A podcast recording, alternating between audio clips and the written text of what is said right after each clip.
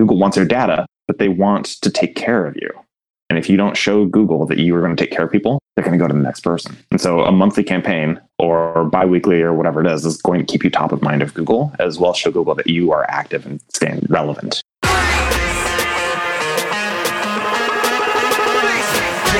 How do you grow and scale your business while avoiding entrepreneur poverty? Hi, I'm Buzz, and I've spent over 20 years marketing for entrepreneurs just like you. I've learned there's no one secret to success, but a series of strategies to help business owners scale at will. On this podcast, we uncover invaluable insights that successful entrepreneurs and industry experts use to profitably scale businesses. Welcome to You Are Buzzworthy.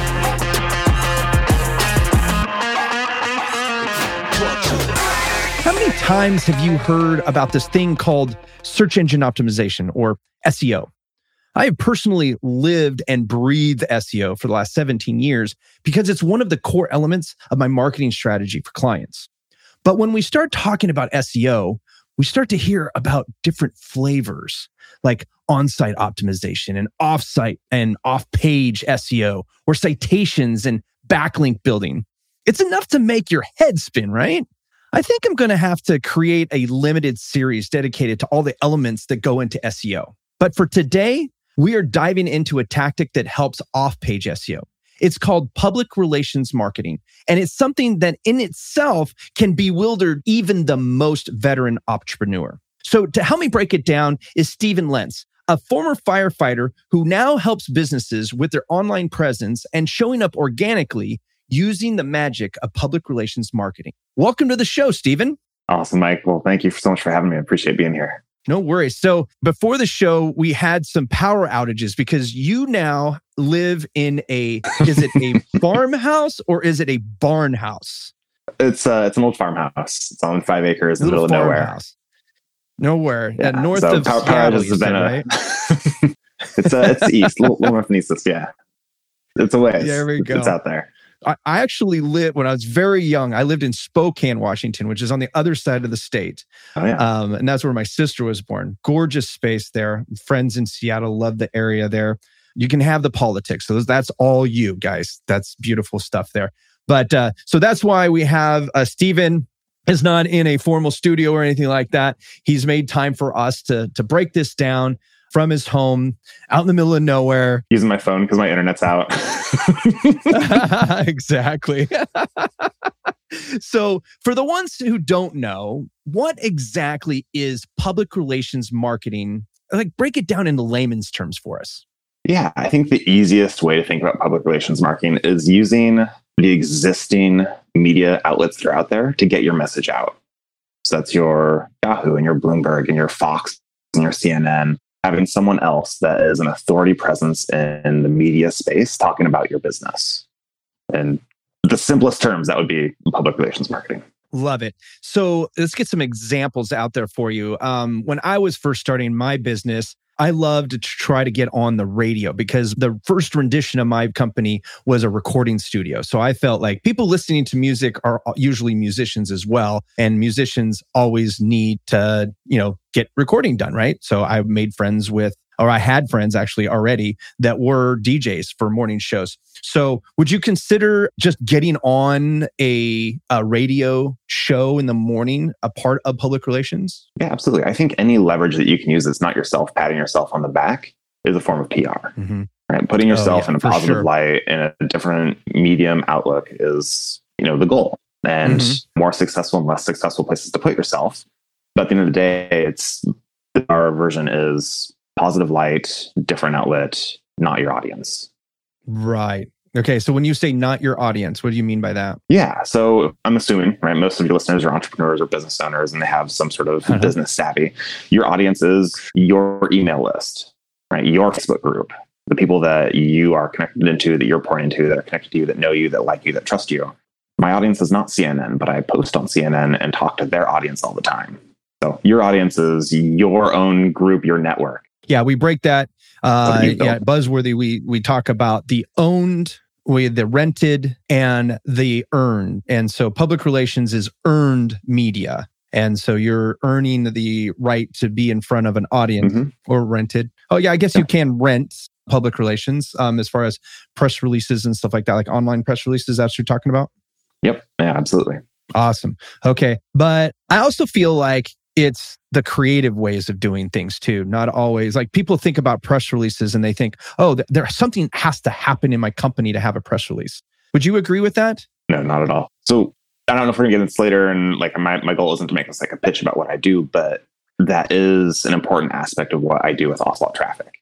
Like we use press releases, news articles, blog posts, audio, video, infographics, slideshows, like all these different mediums targeting hundreds of different media sites. Right. So it's not Mhm. just Yahoo saying something about you, but it's also YouTube and it's CNN and their affiliates and it's Fox's affiliates and it's Bloomberg. And it's all these different people doing these press releases and these news articles and like all of these tie together. I know we'll get into Mhm. it later with like actionable items and stuff. I'm jumping ahead here. And my, my mind is like a crazy tree. I go every direction every other time.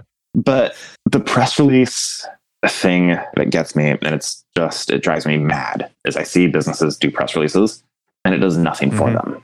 It's like, we made, you know, a million dollars for shareholders press release. And it's like, what? That has no searchable value right? Like, why, why did you flush $700 down the drain to get that on Yahoo? Like, that doesn't make any sense.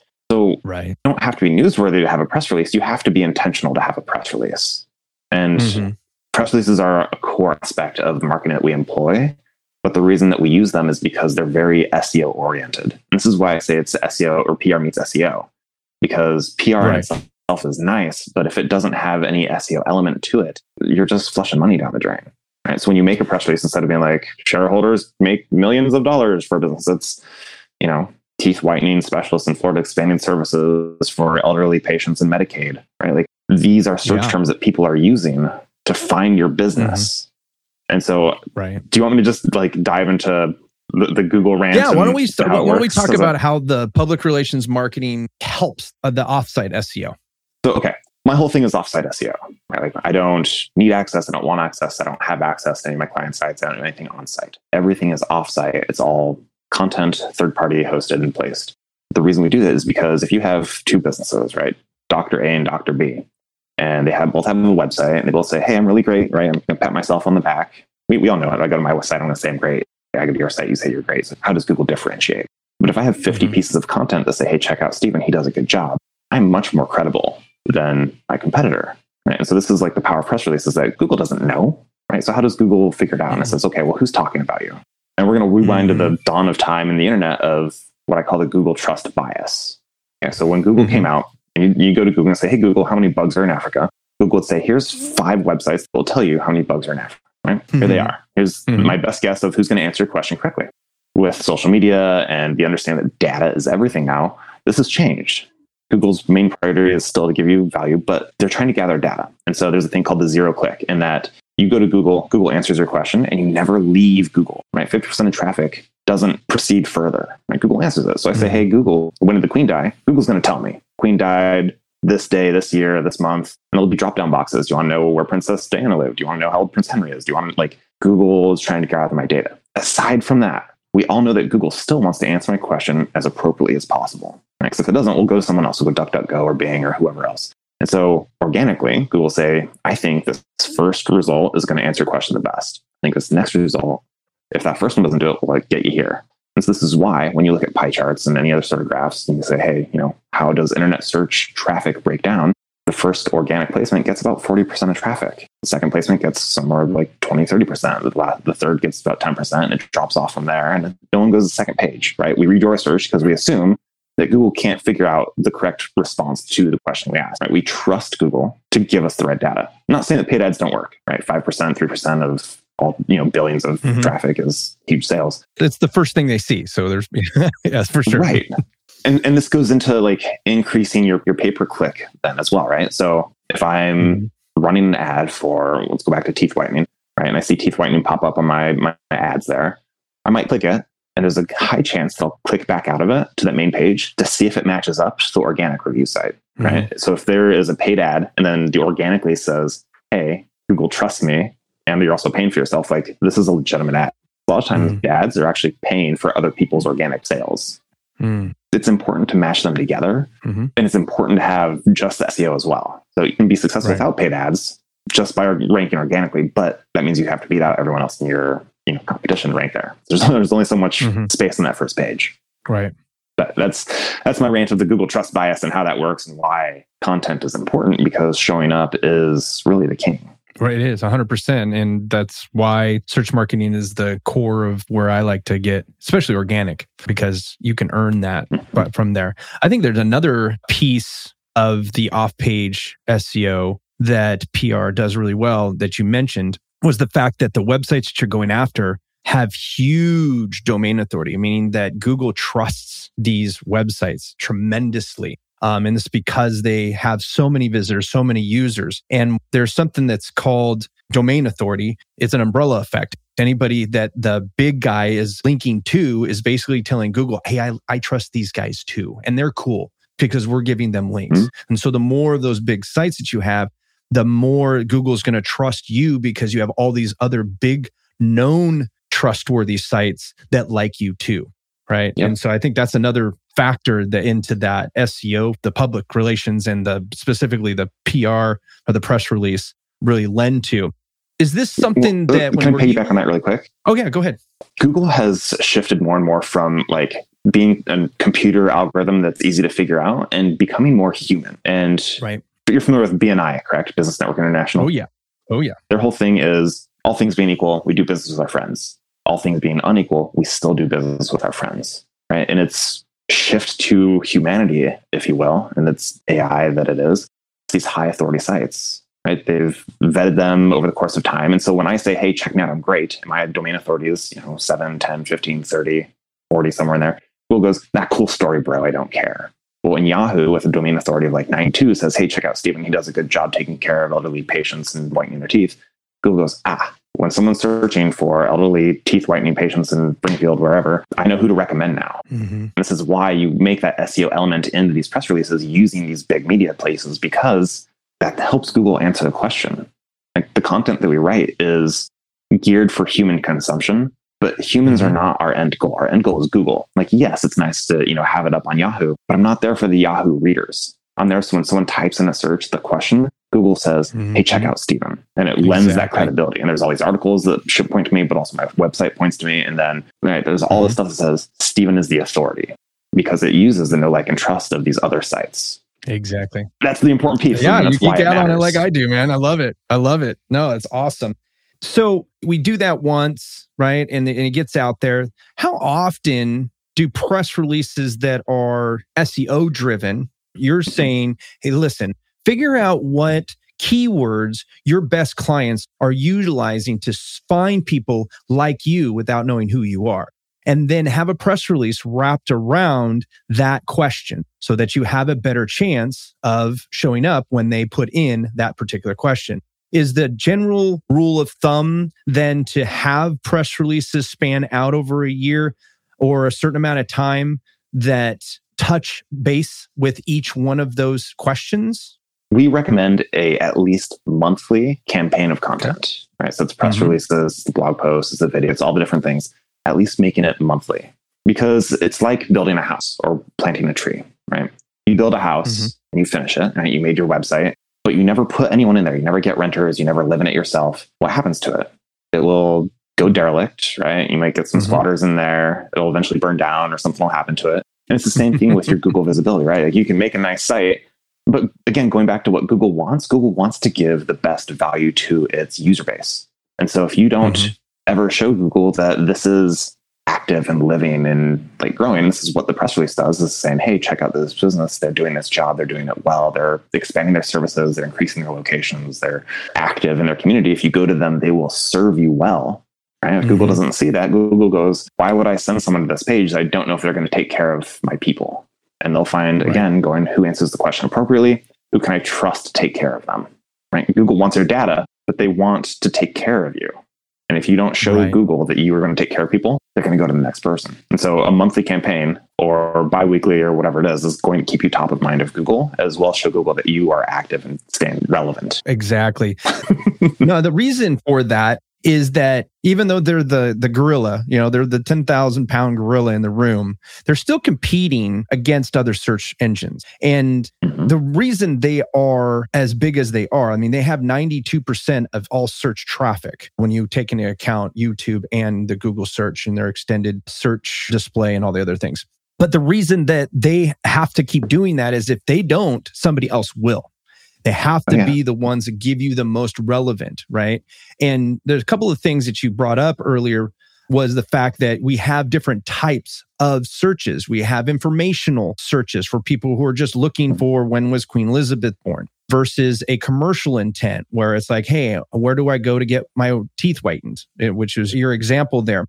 That's why that's so important to the SEO factor. So, say somebody's like, oh, wow, Steven, this is awesome.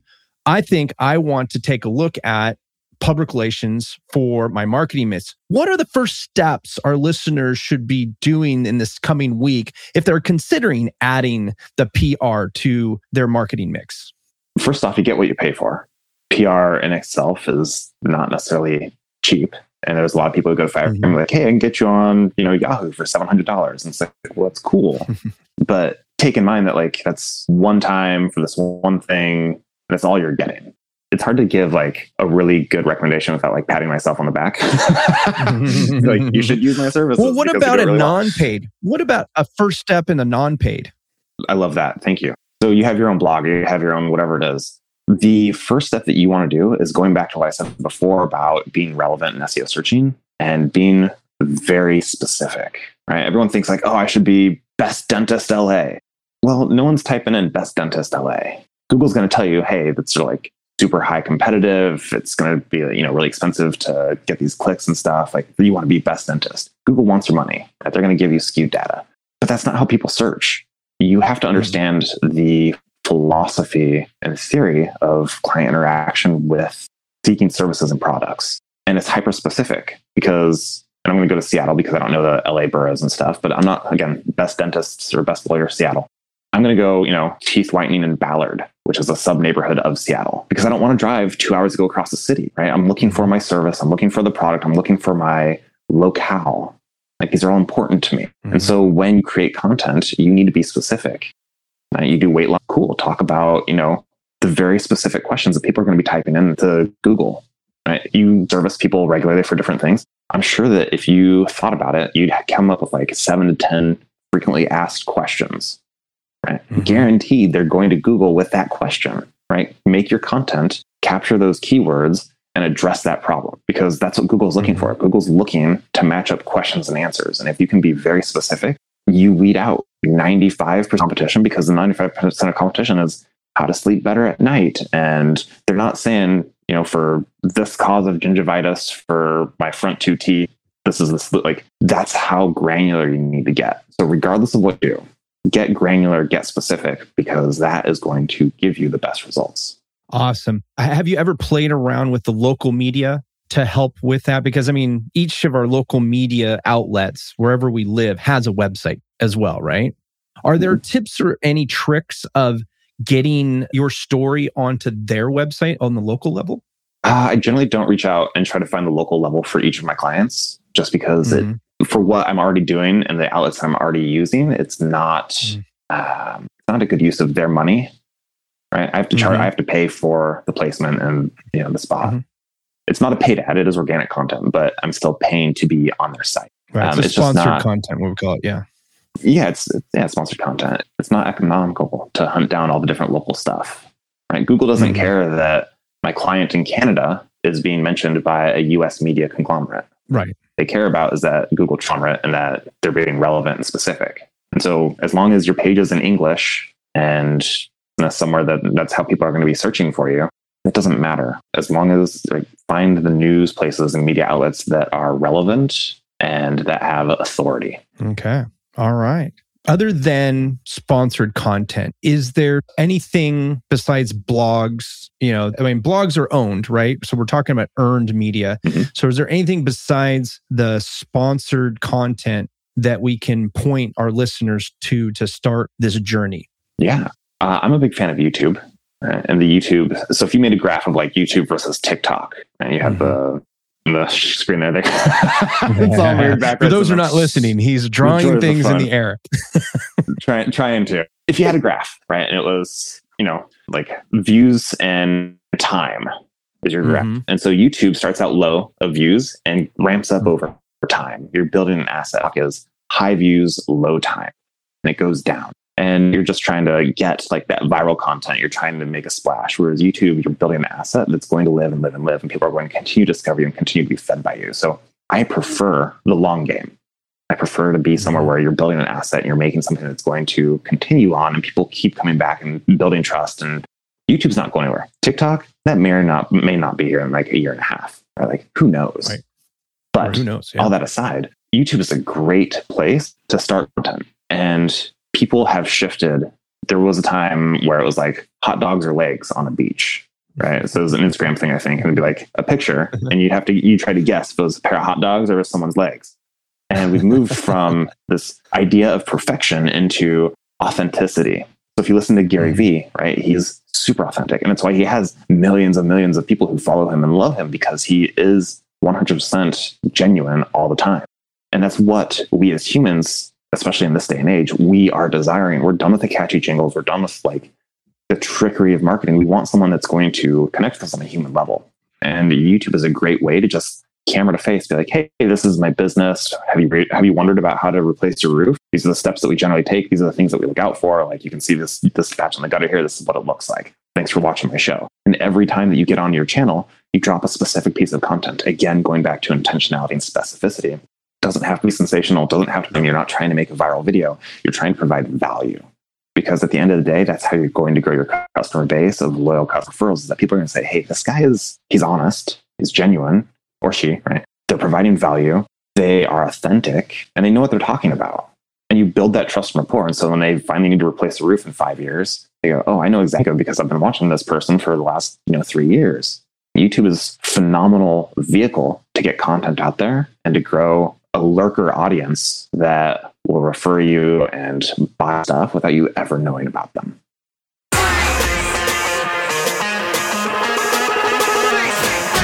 So, what do you think about YouTube?